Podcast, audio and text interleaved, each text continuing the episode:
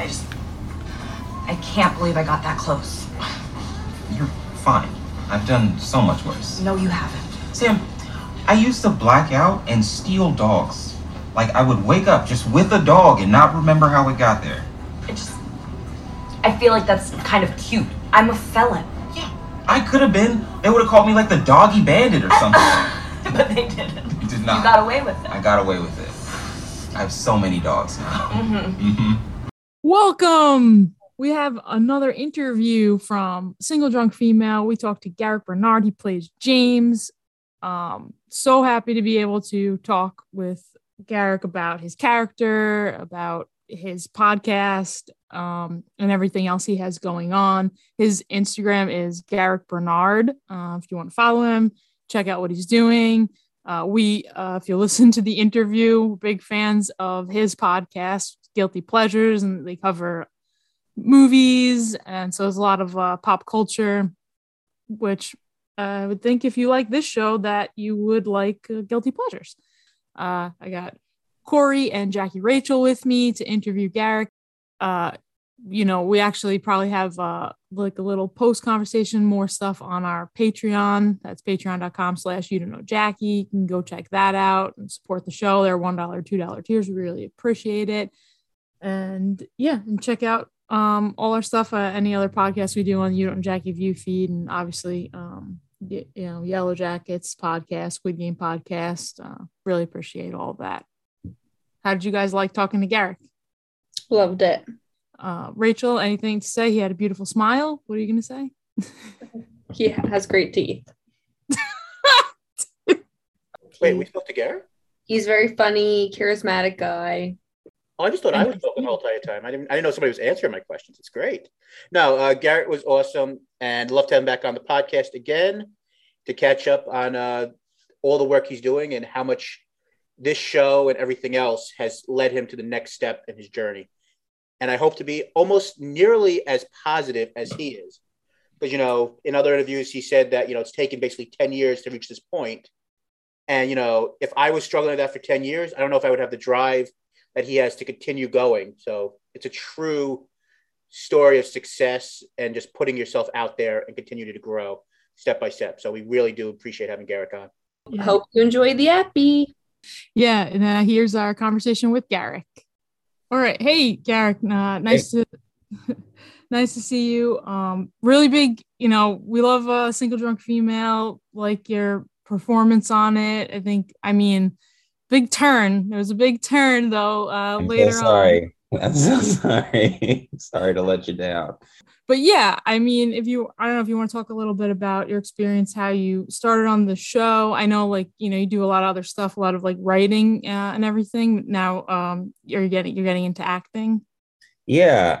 So it's been a long road of just somebody, finding me from stand up a couple years ago. I want to say around 2016.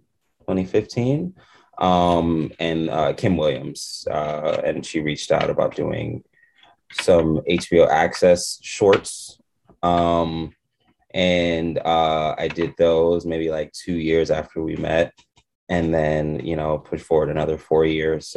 She's at Disney now, and then she recommended me for this, and I got the part, which was very nice. Very nice. Little bump in the career in between that time. I started writing for shows. I worked at BuzzFeed for 2 or 3 years, and then I went to Westbrook Studios, I guess it would be Westbrook Studios. It's Will Smith's production company. Worked for them for about a couple months, and then I jumped from there to Star Trek: Lower Decks to Solar Opposites, and from Solar Opposites to another thing that I'm working on now. Yeah, very cool. So yeah, you're working on writing for something else now? Yeah. I think. And then still open to acting. Oh, yeah. Yeah. Yeah. So I'd say I do know a lot Guilty, because I definitely became a Garrick fan. I've been listening to your Guilty Pleasures podcast. Oh, thank you. So I already know you guys all worked at BuzzFeed. I just through the little pieces that you pick up from that. And I think that's a really fun show. And even like listeners to our podcast would like it because it's a lot of pop culture and all the movies and stuff like that. Yeah, I could tell that you listened because you called me Rick. And I was like, that's the only thing. That only Kelsey. He did, Corey. Corey did. Oh, I'm sorry. Yeah, only Zach and Kelsey call me that. My dad does also, and I think I said it once while working at BuzzFeed, and then it was off to the races there. So I can also always tell who knows me from what time in my life, which is fun. What's the difference between acting and writing? Is it a different whole process of thought, or is once you do one thing, it's everything's the same, or what's the difference? Yeah, I don't think the skills transfer over that much in my experience. To where when you're honestly, you kind of have to turn your writer's brain off because you definitely don't want to step on the writer's words whenever you're acting things. There are certain times when I felt like I've had like riffs that I wanted to put in, and then they would let me do my little riffs or whatever, or like whatever I was thinking of at the time. Then they would say, could you do it as scripted? And then we would do it that way. And then they would just put that in because they probably work better with the structure of the episode and all that stuff. I'm really closed-minded when I'm thinking about the entire episode because I'm truly just focusing on my scenes, unfortunately. But you know, as that's just an experience in me. But as you know, as I grow as an actor, I feel like I'll start getting better at finding the funny in, you know, mundane lines just through line readings and all of that. So I've just been working on that as of late. So. We've all, I think at some point, have listened to your podcast, Guilty Pleasures, which is, I guess, episode 52 came out this week, talking about the Batman. How has... Spoil it. Don't. I'm still waiting to see the Batman, okay? So I'm not... Yet, but, you know, I see like the Robert Pattinson is our emo king. Yeah. You know, you did Tokyo Drift, which I agree with you might be the best of. It's the best one. It's the best one by far. How did this whole entire process of the podcast happen? It was a result of the pandemic and just you guys needing something. Because I saw like the earlier episodes on which you can find on YouTube. So three of you separated each, you know, because of the pandemic. In the last couple of weeks, at least, yeah. You were all together. How did that come about? So Zach. Pretty much just asked us if we wanted to do like a movie podcast because I would text Zach or hit him up even when we were at work or anything like that, just talking about movies in general. And I remember we got into it about, or not like butting heads or anything like that, but just in our Slack, like the overall Slack channel at work, talking about how Fast and Furious is the greatest franchise of all time. And we're still going. We're still kicking on the Fast and Furious train. And the 9th one just came out, right? Yeah, the 9th one. It's on HBO Max now. I'm going to check it out, I think, sometime this week. It's great. So this was we were talking about how it was the greatest franchise of all time when only like 6 or 7 had been out. And we're just like, oh yeah, this is fantastic. And then that I guess that friendship grew from there. So. Yeah, so when he thought of the idea of having a podcast, that was just us talking about and trying to find like the good sides of movies that nobody like really applauds as much. He reached out to me and Kelsey, and then we just started doing that during the pandemic over Zoom. The first couple we were inside and very separated, and then once the vaccine came out and all that stuff, we started to go into the Try Guys offices and film more in their podcast studio. I do want to get to Single Drunk Female. I was going to save some of my questions about the podcast for later, but I really do enjoy it. The first one I went and listened to was Ace Ventura, When Nature Calls. I'm a huge especially when Nature Calls. So as soon as you called it out that like after that first movie, I was like, yes, yeah, yes, yeah. Yes. The second one is so much better, so much funnier. Although Jim Carrey is very embarrassed about it or embarrassed of it, I think that is one of his greatest comedic performances that he's put out. And it really did make me as a comedian. You know, like I was, after watching that, I was like, oh, you could be silly and get a lot of laughs and get a lot of attention and love from naysayers or what have you, just by like doing, you know, making them laugh for a little bit. So yeah, I think that it really did make me as a child. I think I was saying in the podcast, it was one of the first VHSs that came with like the combo DVD VHS little TV that my sister got, and we just watched it constantly. Yeah, I mean now, yeah, I mean I'm gonna be now. I feel like I know too much. I'm like, oh, you had a room with your sister watching Spice World. I know about that. Yeah, but yeah, I think we were talking then about the Ace Ventura and just like, yeah, Jim Carrey's career. It's interesting too because he just kind of retired. Yeah, did you see that? Right? No, I don't think he's. You know, yeah. I mean, in quotes or whatever it is, but like, yeah, he had that great run even in '94. I guess the first movie came out, and there's The Mask, Dumb and Dumber, and The Mask. Yeah, in all in '94 for him, it's like huge, but. I was talking with our other like producer, and it also comes on the podcast about, I connected so much. I love that movie as a kid. I get like where there's problematic things, and you had brought up the scene when he's masturbating and you didn't realize he was masturbating. I didn't know that. So our producer, he said he had gone and seen that movie with his dad. And his 35-year-old dad turned to him and said, I don't get it. What's he doing? And he said, how does his dad not know? He's like, how did my dad not know what he was doing? I think the dad did know. And he was just trying to say like, oh, don't do this. I don't know what this is. I'm not going to give you any ideas. Okay, maybe. Yeah. That's my guess. I don't know about this man's relationship with his father, but... We have to have Brandon's dad on the podcast now. That's what we've learned. I'm gonna have to go back and rewatch a second. Wait, until we get your parents, we're not having anybody else's. Well, I guess no parents will be joining the podcast now. Okay, cool.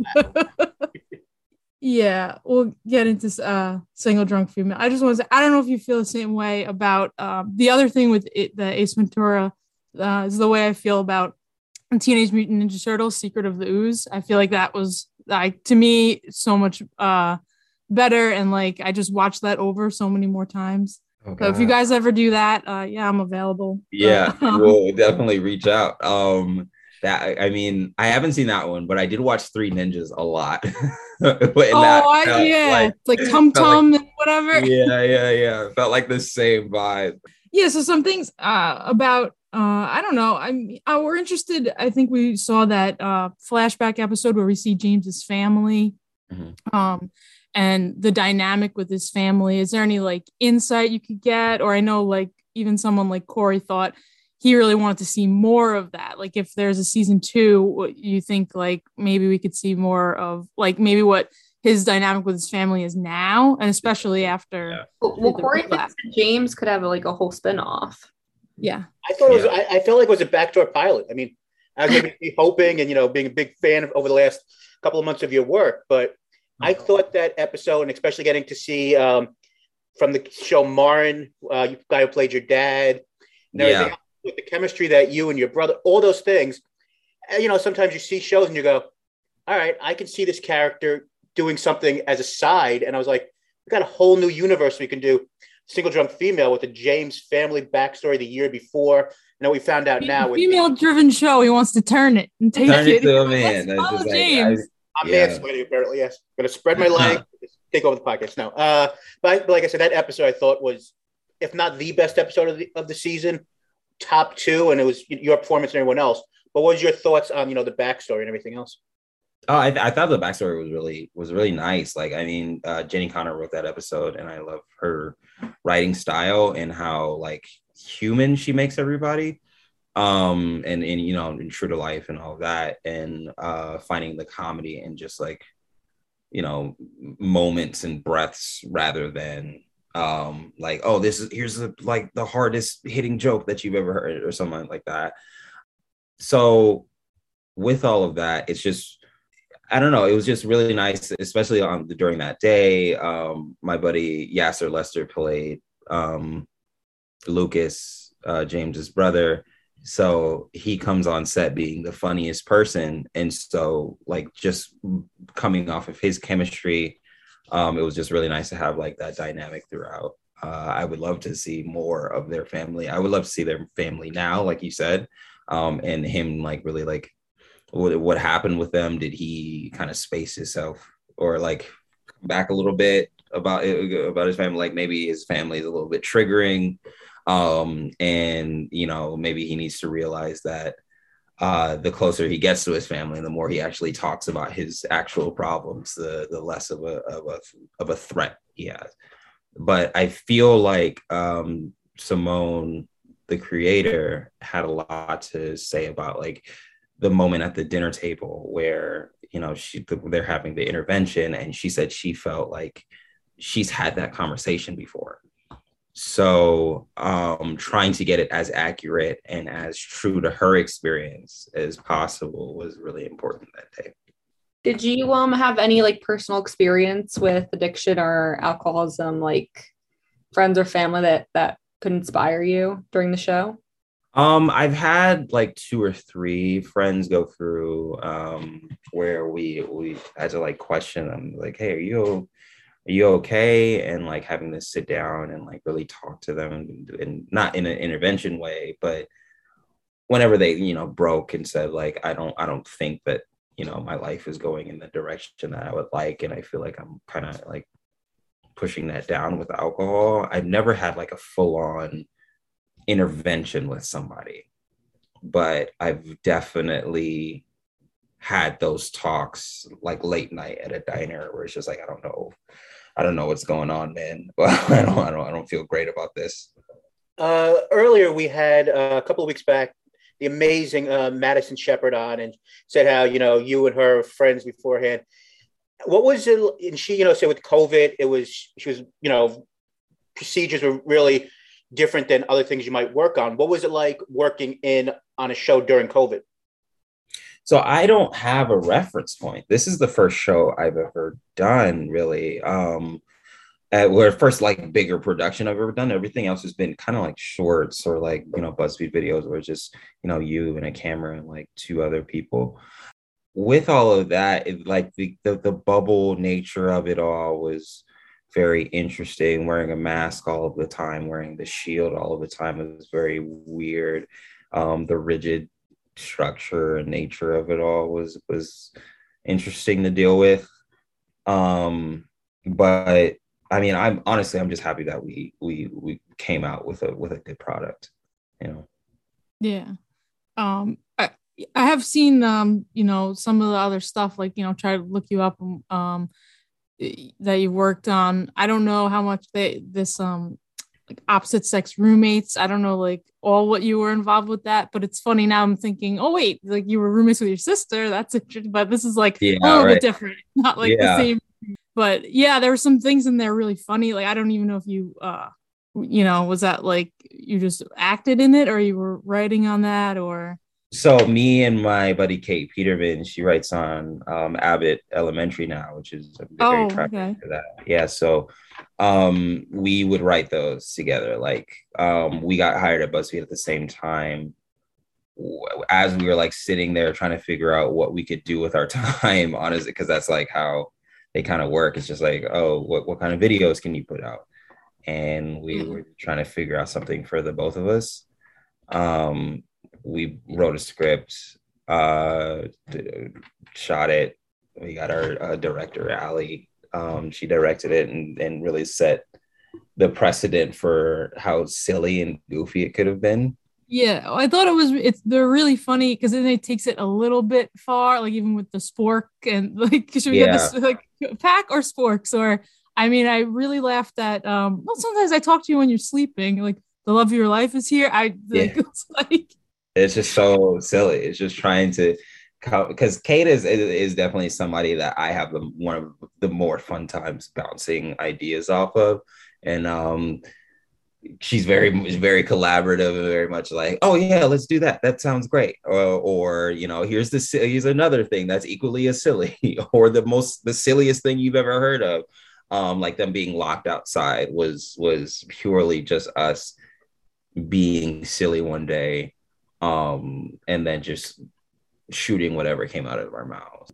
You like co-wrote the short film Foxes, and that too, like in a way with Single Drunk Female, the way how they're covering a really like heavy subject material, but then you still have like there's like a joke right at the end that is great, like it gets you to laugh at the end of that and you're like, oh wow. But it also, I know, like as we were watching the show, Rachel, I kind of like stupidly was like, oh, I mean, James doesn't seem like someone, I can't believe he had a problem. And, you know, she's like, yeah, well, that's the point too. You can't realize that it's just, it could be anybody, right? That's dealing with anybody's dealing with. Yeah. And those are, I feel like the dangerous people are the ones that hide it from everybody. I remember a friend telling me about his brother or cousin that was dealing with an issue, and they just kept on finding airplane bottles of alcohol everywhere. But he seemed like a very functional guy.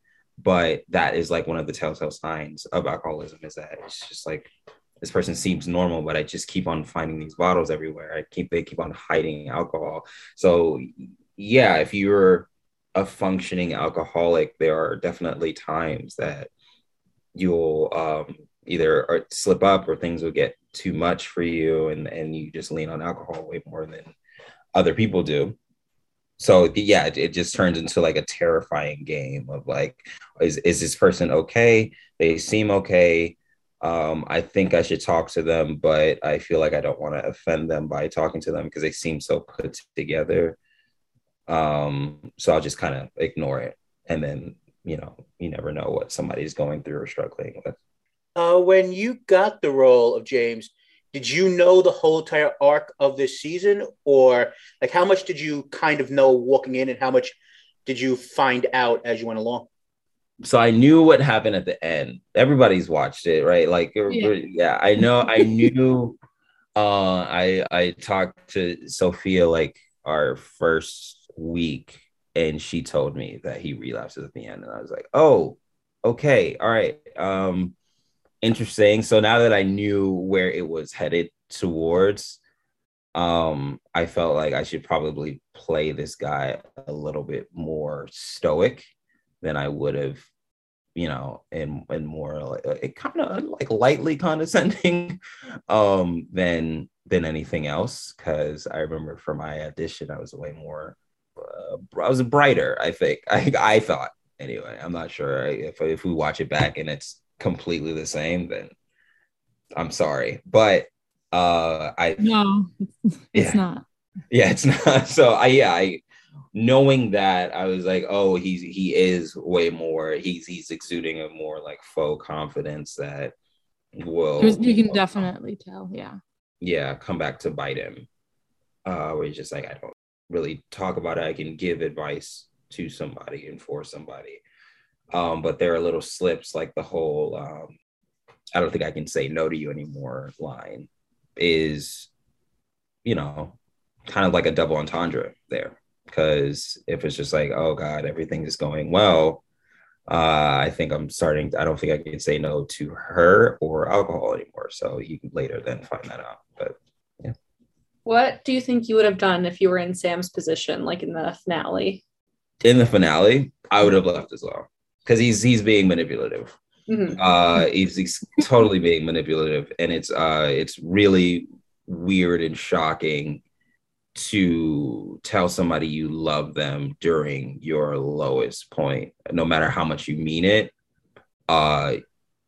She wouldn't believe that you meant it, you know. And if you really did mean it, you would be able to, and if you were in your right mind, you'd be able to tell that difference of saying like, oh, she's probably not going to take this the way that I mean it. My intent is clear in my head, but in the situation, it very much is not coming off how I want it to be received. So with that, yeah, I would definitely say I would leave. I would leave. Do you play video games? Yes, I am a man in his 20s, so by law I have to. You? Of course. You don't really strike me as much of a gamer. I'm sorry. I mean, thank you, but I literally realized I was trans when I was 8 and Pokemon asked me if I was a boy or a girl, so I might be a bit of a gamer. Do you want to know my dorkiest secret to staying sober? Please. Treat every day like a quest in a video game. Check off my goals, give myself points, and if I end the day without giving into the temptations of the evil wizard Drinko, I get a reward. Gotta work on Drinko, but I get it. It's kind of like what I do, but... fun. I started doing it when I was first transitioning so I could get through the day without everything feeling so heavy. When I got sober, the skills transferred over. Sort of sobriety. Right? Yeah, exactly. Yes, that was perfect. That was for her, don't worry. Okay. Bring points. One of the really memorable scenes that you had this season was the bar scene with Jojo Brown. How was doing that scene? Was that all written on the page? Was some of that improv? How was that working with JoJo? It was great. It was a hot day. That was a hot day. I remember that's about. So we St. Patrick's Day in Boston. Everybody's wearing coats for the most part, but we're doing this in the middle of summer in Atlanta, and it is at least 90 degrees. So we get into the bar and we're hoping to get some kind of reprieve, and it's just not at all. No, it's still hot in there because they have to turn off all the AC so that the sound doesn't pick it up. But actually playing beer pong was really fun, and I mean, we had a whole thing with me riffing with the roommates. That was really fun as well. They were two fun guys. Yeah. It was really nice working with JoJo for sure. It was really nice, like just riffing with her as well. So yeah. I guess sticking with the theme that we've been talking about with Single Drunk Female.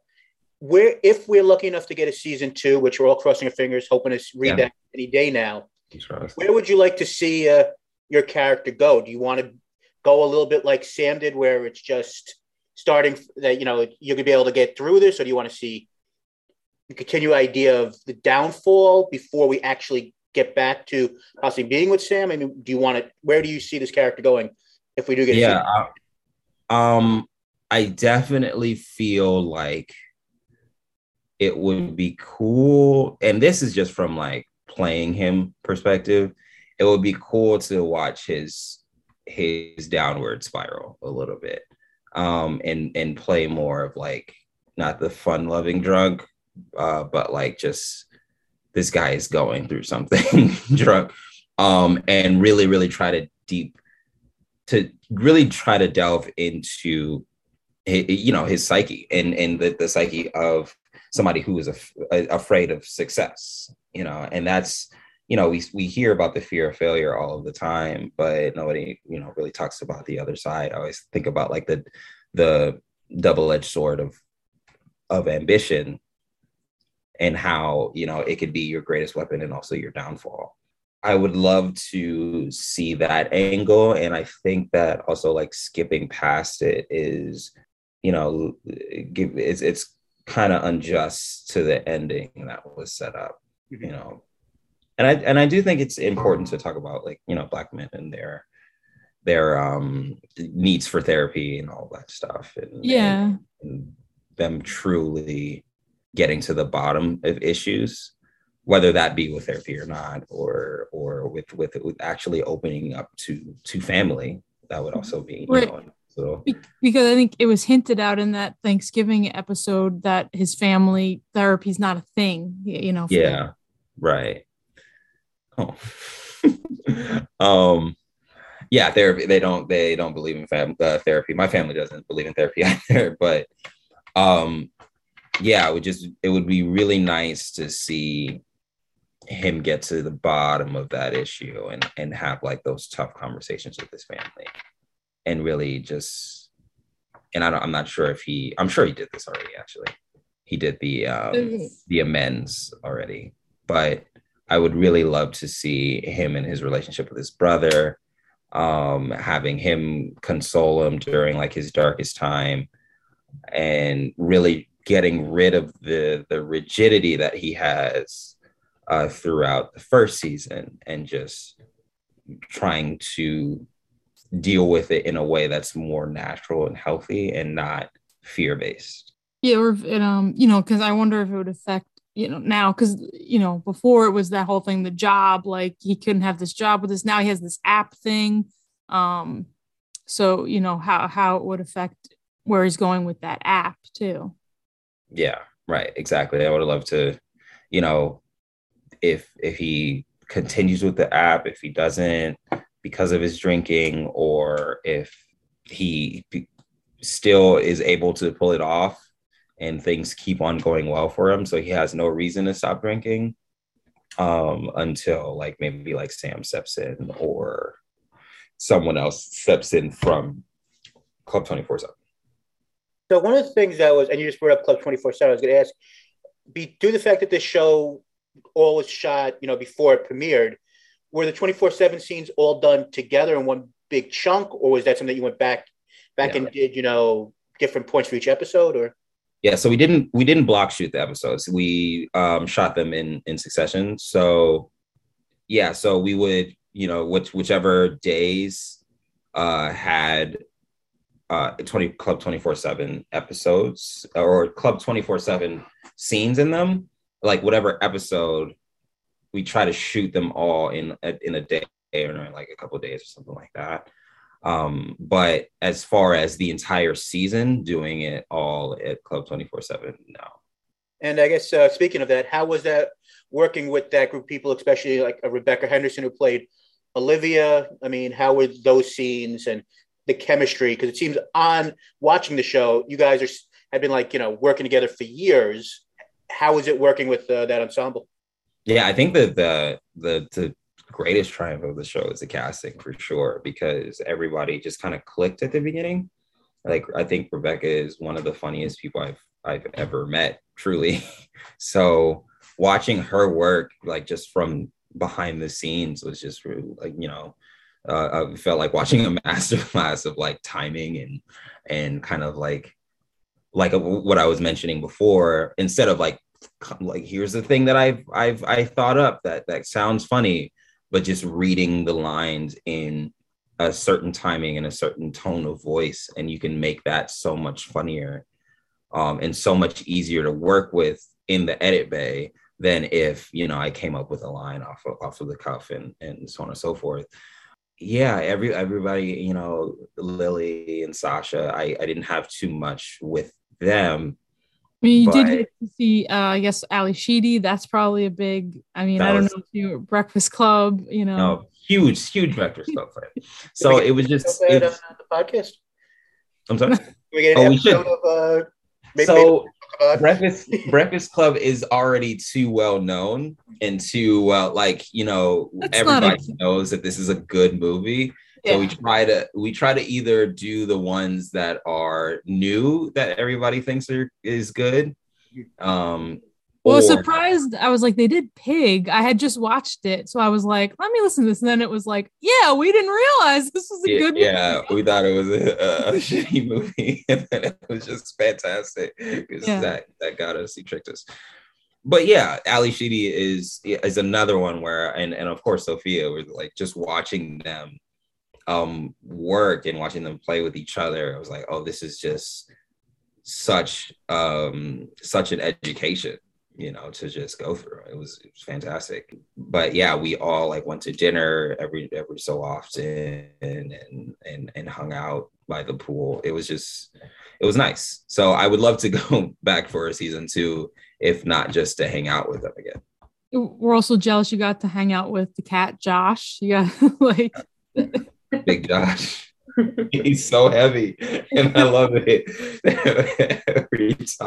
every time Madison picks him up, she's like, it's a lot of girth to deal with and to like get underneath. You know, you kind of have to, you have to scoop him and then keep on scooping him, and it's great. It's a good time. I don't know, yeah, like if it seems like on the show when Sam looks up their Instagram, it has all these pictures of you holding these dogs. I noticed like on your Instagram you have a bunch of pictures of you holding dogs, like almost like a bit, I guess, like yeah, what's up with this? Yeah, so I wanted my this was during the time when Tinder was huge, and I thought it would be so funny if all of my Tinder profile pictures was just me holding different dogs in different places. And I thought that was a good bit. And but you're like, this is my uncle. This is my yeah, this is and then I brought it over to Instagram saying and just like saying the different things. Like, yeah. So how did it come up that those would be used on Instagram? Did someone see like, oh, Garrick has all these pictures with dogs. Yeah. This would be great for him James to be a dog napper. Yeah. So we talked about this in my first audition. That they're like, okay, what's this? It might have been my second audition because it's my first one because it was with Leslie. Yeah, she was like, so before we even start, what's this whole dog thing? You're just holding dogs with like the straightest face, and it feels weird, but I like it. And I just explained what I just explained, and I guess that it made them. They wrote it into the show. Like that's pretty cool. Yeah, felt good, felt validating. I was like, I knew this was a good bit. One of the things that we've spoken about when reviewing each week of the podcast, the episodes in the season, in the finale, that you had the idea you showing up late for the wedding, saying that you got into a car accident. From what you know, or from your thoughts on the character, do you think he was actually in a car accident, or it was just an excuse for him to be late and something he thought about with the drinking? I mean, yeah, I think he starts to lie. You saw him in episode 9 lying about where he was actually going, and then you saw it in this episode in the finale where he's lying again. And I feel like that's just a thing that alcoholics do to cover up their tracks. It's just they just make up like bold-faced lies, and it's just like, oh, that doesn't track, but okay, sure. And whether it was to, you know, cover up the smell of alcohol in his breath, or he wanted to get a drink before heading there, it's, you know, up in the air, but I don't think that was the truth at all. Darn, because I had the perfect idea when we had Madison Shepherd on, saying the way we can get the two of you in scenes together was, you know, due to the fact she's the only person who talks to people who are going through a rough time, you know, with the law, is you would be her latest person that you'd have to go see her like every week. Yeah. We can get some great, you know, scenes between the two of you. So let's cross the fingers that, you know. That'd be really fun to have scenes with Madison because, you know, I love her. She's great. I've known her for so long. I hope if there's a season 2, like, can get her back on. Because, yeah, like I mean, everybody on the show had these great standout moments. Like, you know, Felicia had funny lines. Like everyone shined what they were doing. Jojo Brown, you, Madison, like the littlest people, Ian Gomez, Bob. Like it just like, yeah, you know, it goes, the list goes on and on. I mean, I don't know if you know, anything about with your stand-up comedy or anything that you want to talk about. I mean, yeah, I think that stand-up is finally back, you know, after being on hiatus for 2 years. So I'm finally getting back into the swing of it and not just doing like shows on weekends and just, you know, or like backyard shows or some Zoom shows. Oh my God, that was the worst. But finally getting back into like clubs and seeing people's beautiful faces that aren't, you know, masked heavily in the audience, and being unnerved by, you know, the signs of the pandemic in front of you. Because yeah, I mean, when you do stand up, all you do is observe while you're on stage and be in the moment, and it's really tough to do that while everybody looks like, you know, they have a crow mask on their face or something like that. But yeah, it's really nice to be doing it again. So yeah, most of the time I'm like at the West Side Comedy Theater, all that stuff. So So in doing some research for the interview, going on YouTube, saw a clip from, I guess, 3 years ago from your being on Comedy Central stand-up. How did that come about? And what was that experience being filmed while doing stand-up? So, yeah, that's part of their, like, Comics to Watch or Comics Up Next, like, series. And I got it that year. And that was super fun. It was at their Clusterfest Festival in San Francisco. Super fun. It doesn't, you don't feel like you're being filmed at all, which is very nice. You definitely, they definitely position the cameras like pretty far back, so you're not distracted by anything, and you're just going up and you're just doing your set. It's a pretty huge auditorium. So the weirdest thing was performing for that many people. I think that had been the first time I performed for more than like 200 people.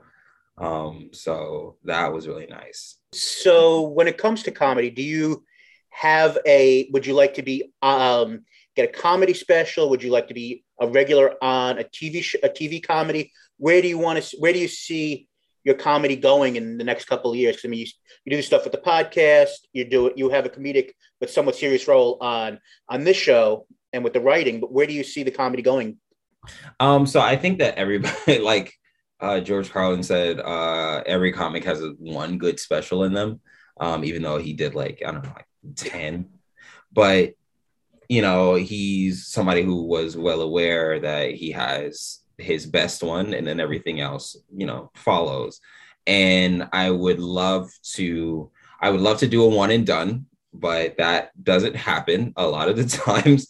So just as many times as it takes to like really get that one that really feels special, and then everything else, I just feel like stand-up has been the base of everything that I do, where it's just like writing and performing, so splitting those two, performing for acting and then writing, just keeping that blood going as far as like staying on stage. I think that's just going to be my everyday thing, to keep my mind sharp at least. Definitely have a lot of stuff going on. I don't know if anyone has any other questions, or we've asked him a bunch of questions. So it's fine. I just have one or two. Okay. More, but all right. Once I start talking, it just never stops. Everybody else say a question. But getting back to the podcast, which, like I said, I've had a chance to listen to a couple of episodes since we knew the interview was happening. What does the podcast do for you? Like, when we do the podcast, it gives us an outlet to go and just like be ourselves, just stop with whatever anybody else thinks, just having fun with friends for a couple of minutes. Yeah. What does the podcast do? And see yourself doing more podcasts beyond this, or is this your podcast that you're doing and this just fills the void? Yeah, I think that I have one more idea that I wanted to do with one of my buddies that I've grown up with, but I don't like really have an idea for it. I just think that he's really funny and I would love to like just talk to him in a podcast sense. But as far as what I love about doing Guilty Pleasures is that I just get to hang out with Zach and Kelsey for like an hour, or like get to watch a movie. And I really get my horizons broadened as far as film goes, because I definitely, you know, would love to expand that catalog, you know, of like things that I could reference and talk about. And I also think that it just builds your taste when you're watching a lot of these films and watching it, and you're just like, oh, these are the things I do like and I don't like. So whenever I do sit down to write about anything, I know what I like, you know, and I know what the type of content I would like to put out into the world and how I would like to do it. And then it's also just a fun challenge to find things that you like in bad movies, you know, like it's just really fun to, you know, not totally shit on somebody's work and just really, you know, hone down and zone in on what they were trying to accomplish. I'm sure between the three of you, someone likes something. Like, obviously, even with the Spice World, like, I mean, people, some people said pleasure. It's just it's like trash grab if I've ever seen one. Anyway. So episode 52 just came out, so that's the 1 year mark of doing the podcast. Is there a movie that either you've wanted to do or that you have in your mind coming up that you can tell us that maybe you really are looking forward to, or something that they, your podcasters mates, God, I don't even know what the right word for that is, like maybe shut down or think it's just too ridiculous? Or is there like a dream one you want to do that? Nothing's ever been really shut down. It's more of like a sense of, can we get to it? Because there will be times where we just come up with something out of the blue. Like, I mean, you guys are getting a little, pre-treat,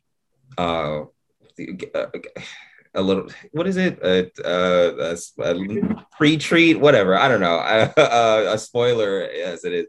We're watching Morbius tonight, and then we're going to do that movie. I just saw something that like Jared Leto was taking 45 minutes to walk to the bathroom every time because he was like in character, and then they finally like sped it up by getting him a wheelchair or something. Like, I was like, what is this movie even? Yeah, he's a method actor, so he has to do the actual things that anyway. Garrett does not want to burn any bridges if you ever has to work with Jared Leto. I don't want to do that. Oh God. Yeah. So we're doing that. I've always wanted to do Superstar with Molly Shannon. I remember watching that with my sister in between Spice World. And it was like one of our movies that we would just love, and it holds a special place in my heart as far as like my relationship with my sister and how we would bond over comedies. And this was the biggest one for sure. This one and Mean Girls. Oh wow! Have you guys done Mean Girls yet? Or no, we haven't done Mean Girls yet. Come on, there's no guilt in that. Come on. Yeah, it's just good. It's just good. Like, I think with Superstar, I think that it might not have. I hope it aged well. I haven't seen it in 15 years, but I'm hoping that it still is good. So now that we all know doing the comedy, the writing, and now you've got a little bit of the itch for the acting, is it a hard balance to go and do all three? And the second part of that is answer Corey's questions as well as you're trying. Nobody ever wants to do those. We appreciate you actually doing that. But with the uncertainty of knowing if there's going to be a season two, and we all cross our fingers that there will be, is it weird that you can't go out to try to like for other things, knowing that, your number one priority would have to be this show? Yeah, no, I don't think so. This is the first time I've ever dealt with this, but I've heard that this is just what the game is, where it's just like you're consistently in limbo. As far as if I could like make any type of example, as far as like writing or something that goes, there's always another show that you can write for, even if your show gets canceled. I've had the pleasure of never being on a show that was canceled, but as far as if this does go or if it doesn't, you kind of just like stay in that space of like, if it doesn't, then there'll be other things. And if it does, there'll be other things. If it doesn't, you'll be fine. I got to find Garrett's positivity. That's more positive. I think I've been in over 100 plus episodes of all the podcasts we've. Yeah, man. I think, I think things tend to work out. It's just the need for instant gratification that's like grips the nation, that I feel like a little patience will go a long way. Yeah, I think especially if you're putting all the work in, with all these projects, like I said, yeah. Anyway, I mean, obviously your Instagram is Garrick Bernard, right? If people want to follow you, then they can probably see, what's up next. Like you said, you write Star Trek Lower Decks, Solar Opposites, those shows, cartoons, but like, so I don't know if the Single Drunk Female people are into that. It's a little bit different. God, I hope. that I did watch some Solar Opposites, and it is pretty funny. Yeah. And whatever jokes you laughed at, even if it wasn't his, we're going to give full credit to Garrett. For writing. I know. I'm watching it. I'm like, ooh, was that who wrote, like, let's go faster with Mountain Dew or something, you know? Yeah. Like, yeah. It's obviously a collaborative effort, though, too. So everyone's like, spinning off each other. Yeah, and obviously we talked about your Guilty Pleasures podcast enough that I think people should be interested to say, oh, let me go check this out, because it really is good. It really seems like you guys are having a good time. You can tell. And I kind of was like, I feel like, no, like, it's like, he's on a show, James, like, seems, nice, whatever, but like the podcast is more you. And it's like, no, like Garrick is cool. Like I was like, no, I would like get along with him just based on you talking about movies. And hopefully if you get that, the comedy special, that would be a good thing. It would be good to see more of your comedy come up on YouTube and stuff like that. But really appreciate you sitting down with us, talking to us, answering Corey's questions, of course. all of our questions. Of course. Thank you for having me. I'm sorry about the first mix up, but yeah. Any other thing you want to shout out or promote or anything? No, that's pretty much it. Watch Single Drunk Female on Hulu or Disney Plus if you're overseas. All right, guys. Thanks for listening. I hope you enjoyed our chat with Garrick Bernard. We definitely did. Really great guy. Love to be able to speak to him. He's got, so many things that obviously, remember, check out his Instagram, Garrick Bernard, that, feel like we mentioned before, writes for Solar Opposites, Star Trek: Lower Decks. I know Solar Opposites you can check out on Hulu, which is where you can check out, Single Drunk Female if you want to do a rewatch or watch for the first time. If you were a Garrick fan and listened to his interview, go check out Single Drunk Female. Also his podcast, Guilty Pleasures. We talked a ton about that, but definitely a great time. Thanks to Corey and Jackie Rachel for joining me for this interview. And, don't forget to check out our Patreon and all the other great work that we do covering shows like Severance and The After Party and, some of our other stuff, including Squid Game and our big hit, Yellow Jackets. So, sure, check that out. And we want to thank Nina, who recently asked about the second part of our Yellow Jackets theater. And I did put a thing on the Severance thing, even though you're not on the Severance, but I did tell Nina's getting lots of shout outs.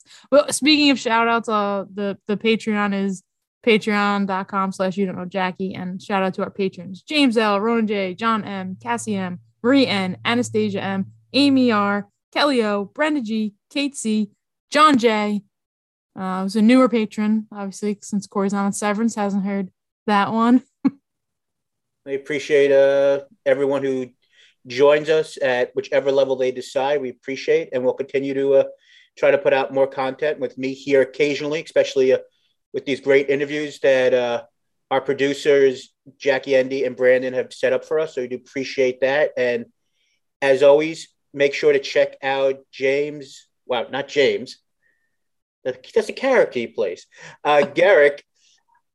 On Hulu for catching up on Single Drunk Female, and continue to watch whatever he has in the future, because he is a shining star, not just on the writing end, but on the acting end. Check out his beautiful teeth. Thanks for listening. Hope you enjoyed the epi. Bye. Bye. One day at a time. Do we just act like Brandon's not here? Yeah. Okay. Brandon, who's that? I hear Brandon's got nice teeth. I'll have to check him out. Well, he wears a mask. I haven't seen his teeth in a while. We'd have to work on that. We're going to only see his teeth. He's going to be a skeleton soon with the weight he's losing. Crazy. As if we were part of a contest.